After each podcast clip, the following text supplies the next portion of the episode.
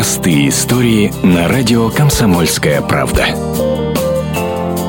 Благодаря необычной фантазии влюбленного Бориса Иванова в июле в Иркутске появился снеговик. Настоящий символ зимы с носом морковкой и руками-веточками прямо в 30-градусную жару. Романтик рассказывает, эта идея пришла во сне. Я среди ночи проснулся, и у меня в глазах стоял снеговик, лежат розы на замороженном столике из льда и снега и чашка утреннего кофе. Парень решил таким образом сделать предложение руки любимой девушке Александре. Взял несколько килограммов снега на крытом катке, лепил с 4 часов ночи до самого утра прямо перед местом работы любимой. Александра, конечно, была удивлена сюрпризу, но к разочарованию воздыхателя ничего не ответила. Оказывается, это не первая попытка покорить Александру. Предложение, кстати, тоже весьма необычно. Он сделал еще месяц назад.